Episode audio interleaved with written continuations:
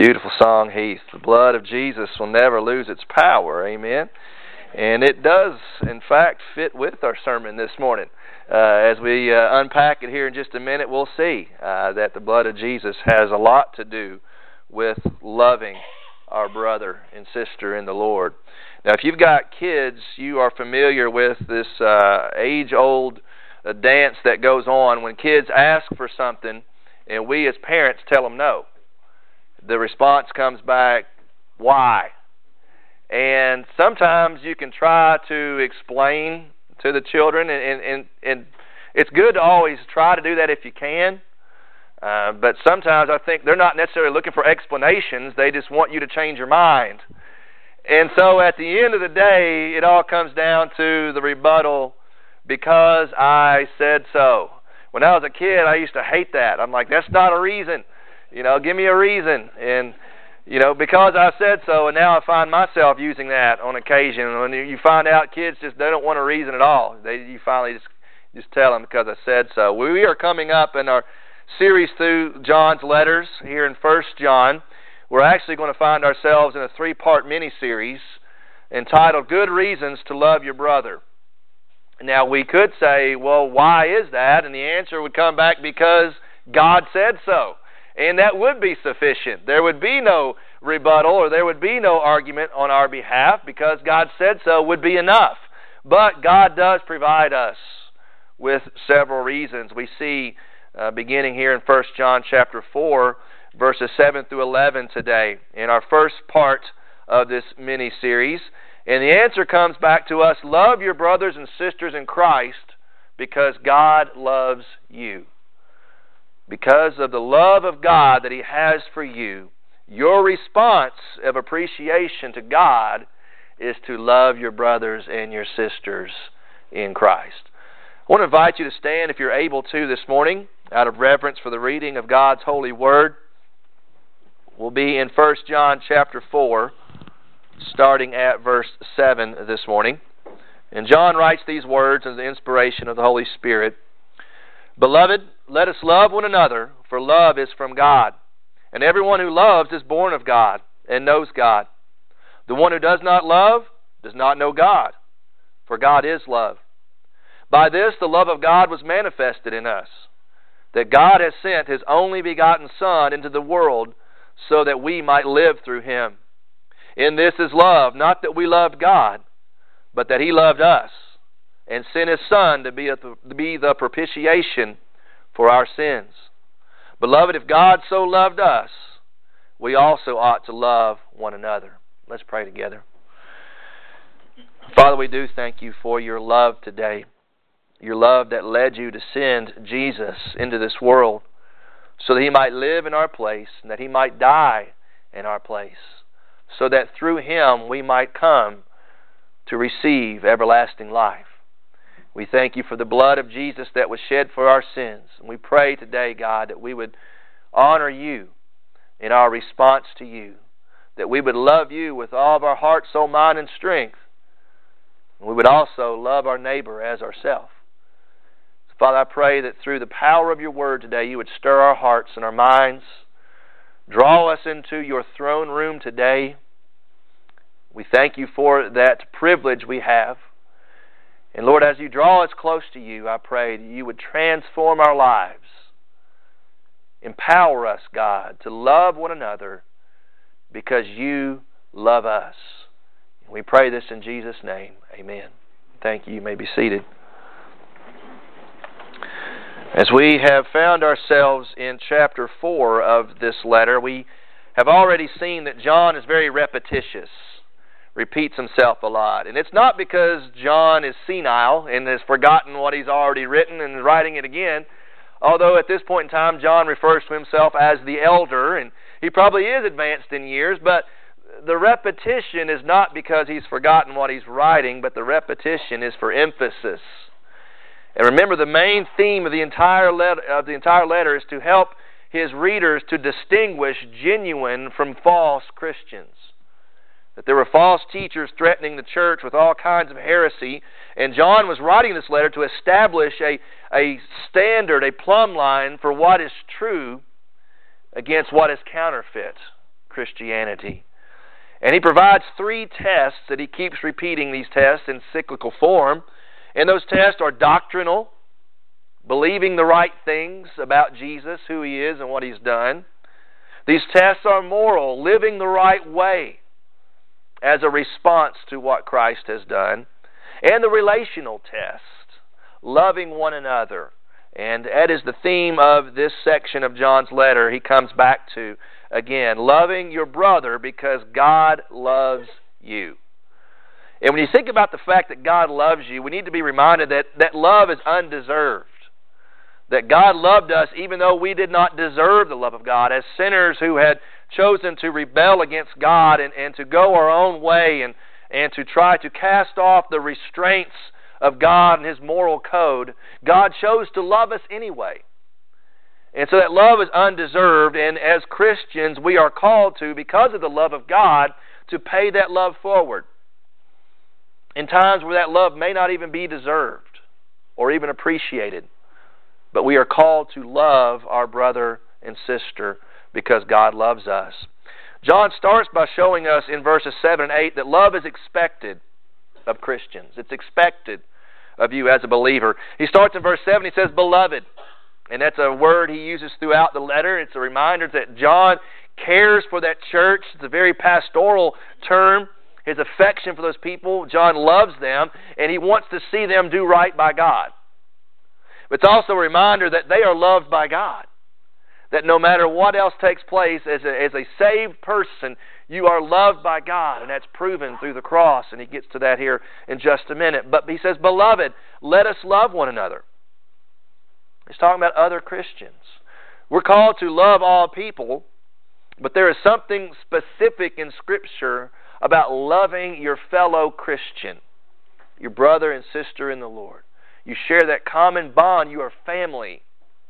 And family ought to be able to love one another. And John says, Beloved, let us love one another. Let us. He includes himself in this. We as believers are called to love one another. Because love, first of all, originates from God's character. From God's character. Beloved, let us love one another. Why? For, because love is from God. Love is from God. God is the source. Without God, there would be no love. God is love, he goes on to say in verse 8. God is love. Not only is He the source of love, He is the standard, the definition. What does it mean to love? Well, we got to look to God. It flows from His character. You cannot have God without love, it's woven into His very nature. God is love. And to say that we do not have love is to say we do not have God. Love originates from God's character. It also demonstrates man's conversion. It says, Beloved, let us love one another, for love is from God, and everyone who loves, present tense, that means it's an ongoing lifestyle, it's a, a continual practice of yours. Everyone who loves is born of God and knows God. Is born of God. It's a perfect tense. It means it's something that's happened in the past with ongoing effects. It's like when you throw a stone into the pond and all of a sudden those ripples go out. Because God, we are, are born of God already past tense. It has ongoing effects in our life, at least it should. If we are born of God, it's already happened, ongoing residual effects. Everyone who loves is born of God already, it's past tense. Born of God, it's a passive verb. We are born because God has done something to us. You're here today not because you chose to be born from your parents. That was not your choice. It was something that was done to you. To be born of God means that something divine, supernatural, beyond our control happens to us. Now, we respond to that in kind. Scripture shows that is our responsibility through faith and repentance. But we are born of God. It's a work of God in your life. But he also shows that if we are born of God, we will carry the family resemblance. You notice sometimes children look just like their parents or even their grandparents. There's a, a family resemblance. If we are born of God, and guess what? God is love, then we will reflect that in our life. We will carry the family resemblance, our father's resemblance, by loving one another. It demonstrates that we are a child of God. It demonstrates that we are His. He says, "Everyone who is born, uh, everyone who loves, is born of God and knows God. Not knows about God, but actually knows Him." You see, there's a there's a big difference in that. You can know a lot about somebody. You can go to the internet and you can Google somebody and go to their Wikipedia page and learn everything you need to know about them, facts about them. But they wouldn't know you from Adam if they met you in public. You can know a lot about somebody, but not know them intimately. And John is saying everyone who loves demonstrates that they know God on a first hand basis through personal experience. They have a knowledge of God and His character. How do you know that? Because it flows out of them. Because they're born of Him. It shows that they know Him. Then in verse 8, that, that's the verse 7 is the, the, the positive side of that. If you love, it shows you've been born of God and you know God. But on the other hand, the negative side of that, verse 8, the one who does not love continually, present tense, does not know God. If you don't love, you don't know God. A lack of love reveals a lack of God. If God is love, if you are born of God, there will be love radiating from you. If you do not love, that means God's presence is not there. And so love originates from God's character and it demonstrates man's conversion. Love is expected of you as a Christian. You know, one of the most undistinguishable smells in all of creation cat urine. Y'all know what I'm talking about. I love y'all. I can just say that, and already your your face begins to pucker, and you're like, "Ooh, man." You know, it's strong, isn't it? It's a strong. There's no doubt about it. You can be walking into a, a, a business establishment, and all of a sudden you catch that whiff, and you know that there's been cats out in the bushes, or maybe you've had cats in your house that has gone through spraying problems, and you know when you find it, it's undeniable. The evidence is strong. Our smell as Christians ought not to be like cat urine, but it is love. It is love. It should be so strong, it's undeniable. A person should say, I have no doubt that he or she is saved. And you say, why is that? They just love so much. They have such a high degree of love towards others. Undeniable.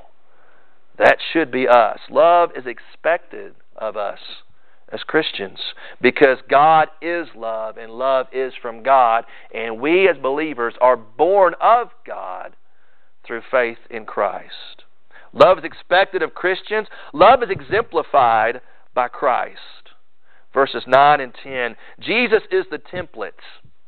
You know, when you're trying to cut out arts and crafts and you start with a template of it's like a star, and if you don't know how to necessarily draw or, or cut out a star, you use a template and you draw, and it helps you come out with the right shape. Well, Jesus is the template for love. When it says God is love, well, what does that look like? And God says, Look to my Son, look to the cross. Love is exemplified by Christ. He sets the bar very high, and we need to strive by His grace to reach that. How do we know love is exemplified by Christ? We see in verse 9, first of all, the arrival of the Son. John says, By this, in other words, here is the, the example, here is the evidence. It is by this that the love of God was manifested in us.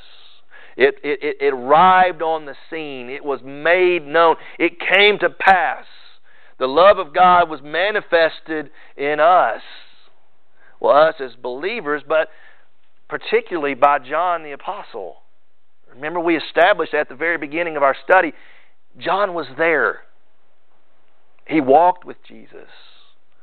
He saw, he heard, he touched, he experienced the physical reality of Jesus in this world. He and the apostles, they are the experts on all things Jesus. If there's anything that someone tries to teach or, or, or show about Christ that doesn't match up with what the apostles say about Jesus, they're wrong. John was there. Eyewitness testimony. He says, By this the love of God was manifested in us, so that we know what love is. And how do we know that? He says in verse 9, that God has sent His only begotten Son into the world. That God has sent, again, past tense, it already happened. God did something in human history that altered eternity. He sent. The word sent comes from the same word as apostle, one who is sent out on a specific mission. God sent out on a specific mission, a rescue mission, His only begotten Son. That speaks about His unique nature, His unique person. There's no one else in creation like the Son of God. We become children of God by faith. Jesus is the Son of God by His very essence. He radiates from the Father, always has been for all eternity the only begotten Son of God. God did not send an angel. God did not send a good man. God sent His only begotten Son into this world. Why? John says, so that we might live through Him. That we might live through Him. In other words, the implication is if God did not send His Son, we would not live. John is saying that in its very essence, we are dead in our trespasses and sins without Christ. That we are all sinners by nature, we are all children by wrath and sons of disobedience, Ephesians chapter 2. Without Jesus coming into this world, we would not have life. There would be no opportunity to have eternal life, abundant life, a meaningful life. All those things would be impossible had not God sent His only begotten Son into this world. This world that is broken, this world that is contaminated, this world that is cursed by sin, by Adam and Eve's sin. All this world has fallen into the enemy's grasp, and God sent His Son into this world, your world. Your world that sometimes feels like it's broken and it's falling apart and it's hopeless and it's dark, God sent His only begotten Son, His precious Son, into this world so that you might live. But it's only through Him. He's the only option. There's no option B, plan B. It's only through Jesus. He says that no one comes to the Father unless He comes through Him. Jesus is the only hope you have. He's the only hope any of us has. He's the only hope this world has. So that we might live through Him. That's the arrival of the Son. And you can't help but read that verse and think John 3.16. And the reason why, the same guy wrote it. For God so loved the world that He gave His only begotten Son so that whoever believes in him will not perish but have everlasting life. He's saying the same thing here, and just in a different way. It's the same truth. The arrival of the Son, but also verse 10, He came for the atonement for sin. Jesus came to give us life, and the only way He could come to give us life is that He would give His own life. It is through the death, burial, and resurrection of the Son of God that you have the opportunity to have life verse 10 says, In this is love. Again, here, John is saying, You want to know what love is? Follow this. He says, In this is love. Not that we loved God. We were unlovable. We didn't love God, but that God loved us. And He sent, there's the same word, word, He sent His Son to be the propitiation for our sins. Propitiation is a big word. We've already seen it in chapter 2. It means atoning sacrifice. It means one who bears the wrath on behalf of another. It means even though you were dead in your trespasses and sin, and you deserved the judgment and condemnation of God, you deserved hell because of your sin and your rebellion, but Jesus came to absorb that for you. He came to absolve you of that by placing Himself underneath the wrath of the Father for your sin and for my sin. It's because of the blood of Jesus that you and I have the opportunity to have life, to have our sins forgiven, to have our sins atoned for, to know that we've been set free from the bondage of sin and all of its effects, and we have the love of God, the forgiveness of God, because of what Jesus has done for us. The atonement of sin. He sent His only begotten Son into this world to give us life through His death. And unless we miss this, you can't help but see how God views sin. Sometimes we think, ah, a little white lie, a little, you know, harmless sin. It cost God his son. It cost the son his life. The gravity of sin, each and every sin. Unless we somehow miss that truth, John shows us right here. Your sin cost Jesus his life. And not just any death, but death on a cross. The most inhumane of all execution devices ever invented by depraved mind. The cross. Jesus endured that for you because of sin. There is such a thing as sin. There is such a thing that God disgusts and despises. It's sin. And the cross is proof of that. It's the evidence of the gravity of sin. Love is exemplified by Christ. The old saying is talk is cheap. You know, anybody can say, I love you. Anybody can say that, but do they actually mean it? How do they how do they prove that? You know, actions speak louder than words, don't they? Somebody can say I love you and then go out and do the most unloving thing towards you. But God, according to Romans 5 8, God demonstrates His love for us. God shows and proves His love for you in that while we were yet sinners, while you did not love God, God took the initiative to love you. When we were yet sinners, Christ died for us. Talk is cheap. God says, I'll love you, I'll prove it. Look to the cross, look to my Son. Love is exemplified by Jesus, by Christ. So, what does that mean for us? Verse 11 love is extended to the church. It's extended to the church. In other words, how does love function in the local body of believers? What's the, what's the application for us? Verse 11, Beloved, again, John says, Folks, I love you all.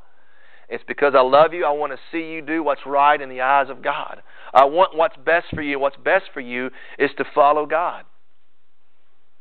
You are loved by your, your, your elder, John. You are loved by the Father.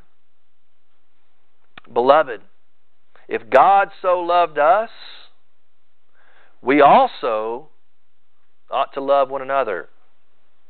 In other words, the same way that God loves you ought to be the same way you love your fellow brother and sister in the Lord. In the same way, well, how does God love us? We've already looked at that. Love is, first of all, supernatural. Supernatural. The word for love that John uses throughout is agape. Agape means divine love, supernatural love, love from God. Love is from God, he already said, and he said, God is love. Right away, love is supernatural. It's not your natural response. Your natural response is, is selfishness. But divine love is selfless. It's supernatural, which means you cannot love in its truest form without God. Love is listed as the, the, one of the fruits of the Spirit. Actually, it's the first one that Paul lists in Galatians 5 love. Which means, in order to truly love someone, you must be born again and you must be filled with the Holy Spirit. And allow that transforming power of the Spirit to enable you and empower you to truly love. Now, I'm not saying a lost person can't love. because we're all made in the image of God. In the image of God, He created them male and female. We all bear the image of God. If God is love, there is some aspects of every human being that enables us to love, but you cannot truly love in a God-like way without God. It's supernatural. You need the Lord. You need Him to direct you, to guide you, and empower you to truly love your brother and sister. Love is supernatural. Love is sacrificial. We've seen that already. By this, the love of God was manifested in us that God sent His only begotten Son. God acted on His own initiative, and He did something that cost Him something, something valuable. His only begotten Son. God sent Him into this world to die for sin. Love cost Jesus something, it cost Him His life. Love will cost you something. You will have to pay something to truly love somebody like Christ loved you. You can't just love out of the overflow of what you have. It must cost you something deep. Our church, whenever we have the Lord's Supper, we connect, we, we collect a benevolence offering. That money is used to to help uh, church members who have financial needs. From time to time, that happens. We we come through crises, health issues, unemployment uh, problems. Things happen in life. We we know that, and so this is a way for us to tangibly love one another. It's an offering that we collect and sometimes we just kind of, you know, I'll throw a buck or two in there. But maybe God is leading you to do something sacrificial in this. And saying, you know what, if I want to truly love my fellow church member in need, then maybe I'll give to the point where maybe it hurts a little bit. But you know what? That's Christ like. In this is love. Not that we love God, but that He loved us. Love is sacrificial. It might cost you financially. It might cost you your pride, where you have to swallow your pride and admit your wrongdoing to somebody.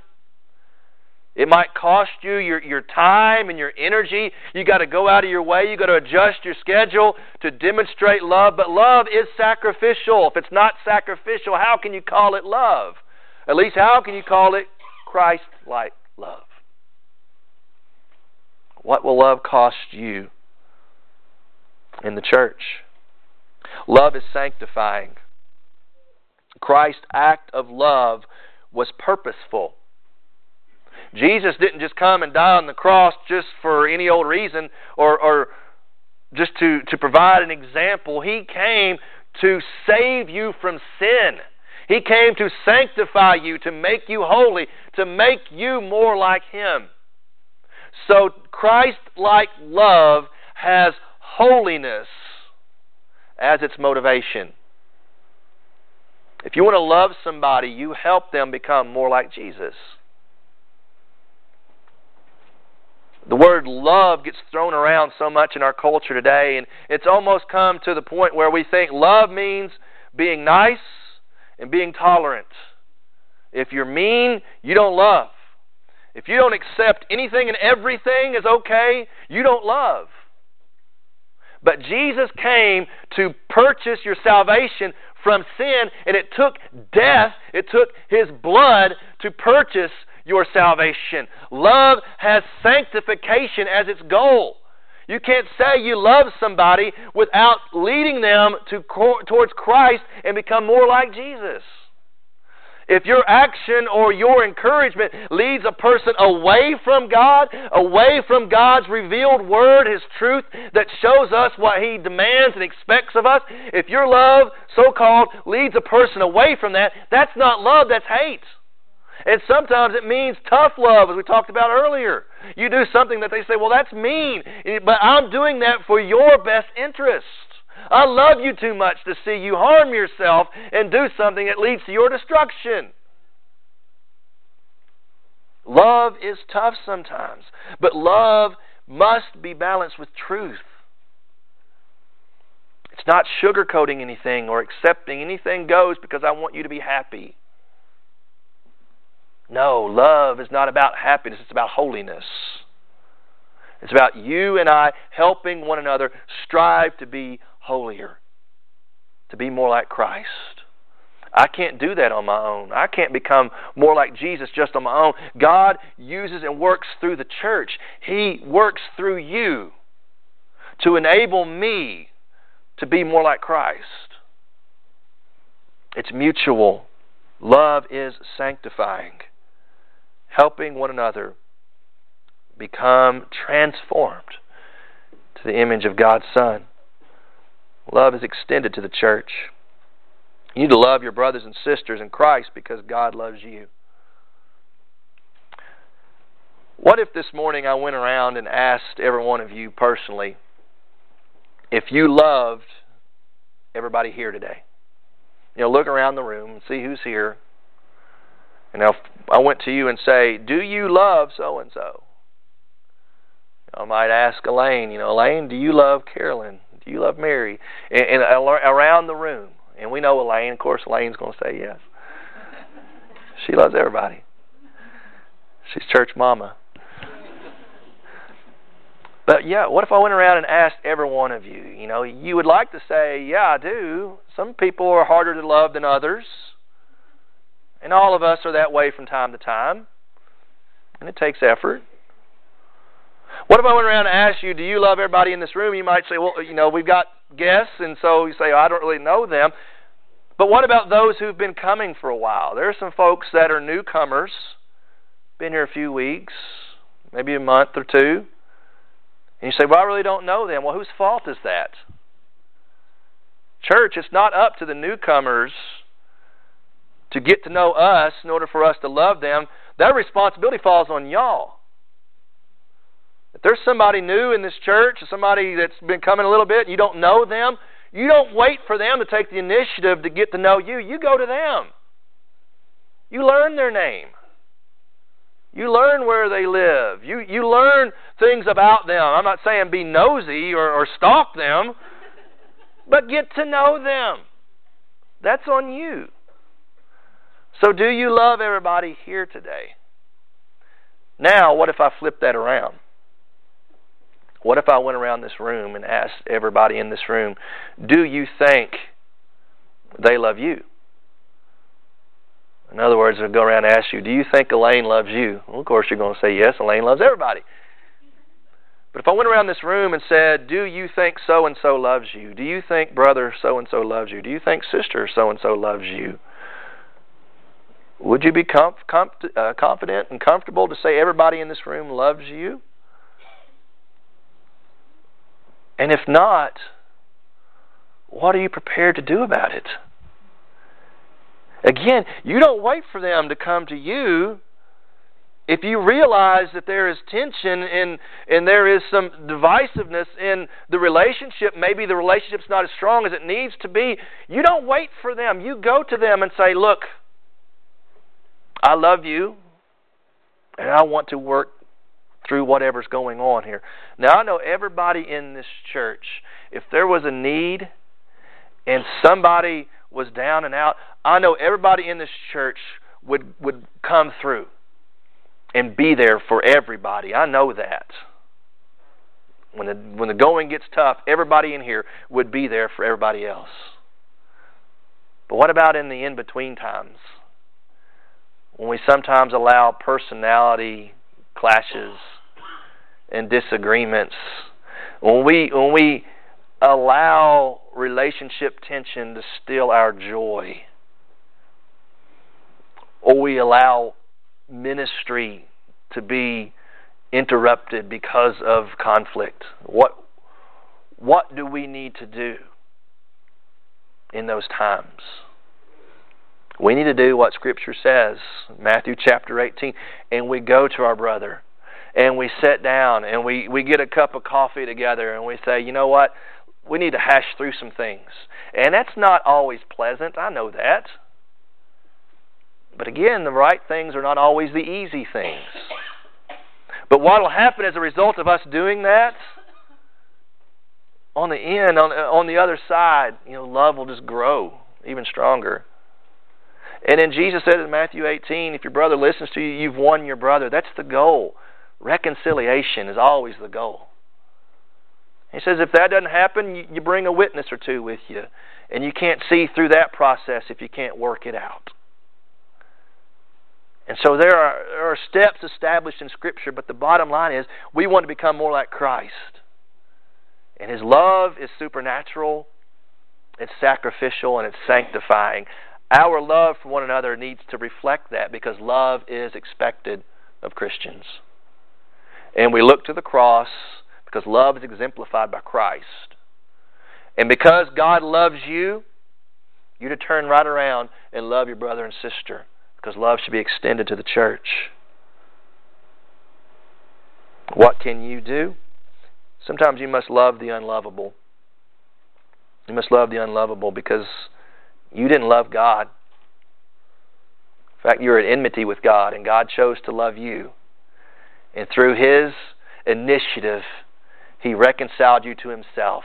We are called to do the same thing to one another in Christ. Let's pray together.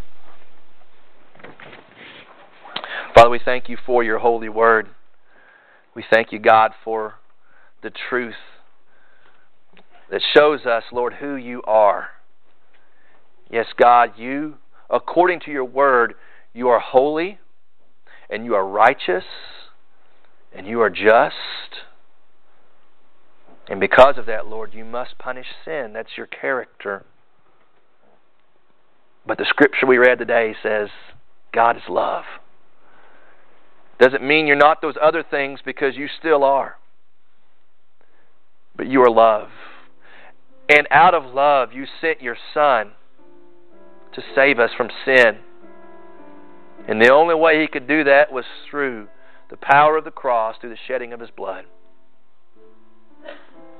Today, God, we come before you. We confess that we are all sinners. Confess our need for you. We need forgiveness. We need grace. And we thank you, God, that grace is readily available to us because Christ died for us. We claim nothing but the power of the gospel today, that good news, that message that Jesus saves through his death, burial, resurrection. We have peace with God. And Lord, as we are born of you through faith and repentance, in the power of your Spirit, God, enable us to carry on the family resemblance by being those who love. And sometimes love is not returned. Sometimes love is tough. Sometimes love is sacrificial. God, help us to truly love in tangible ways, in real ways, not just say it, but God, through actions, back it up. And God, we can't do that without you. We need you to save us. We need you to sanctify us. Make us more like Christ. Lord, we come before you humbly today, acknowledging our need for you. Lord, maybe somebody here today, somebody within the sound of my voice, has never trusted themselves to Jesus. Maybe they've never humbled themselves, acknowledging their need for Christ. We pray, Holy Spirit, convict them of sin today. Holy Spirit, show them the truth of the gospel today that God is love. He's ready to forgive if we come to Him through Christ, through His, through his cross. The wondrous cross. We thank you, Lord, and pray your will be done in this time of decision. In Jesus' name, amen. I'd for everyone to stand as we have this hymn of decision. If God is leading you to respond in any way, would you come? Perhaps you know you need to be saved. This is the opportunity to come and do that. Maybe you need to rededicate your life, join this church, be baptized. The altar is open for prayer if you want to come and kneel and pray. I'm here to pray with you, counsel you. Would you come as God leads you and as we sing?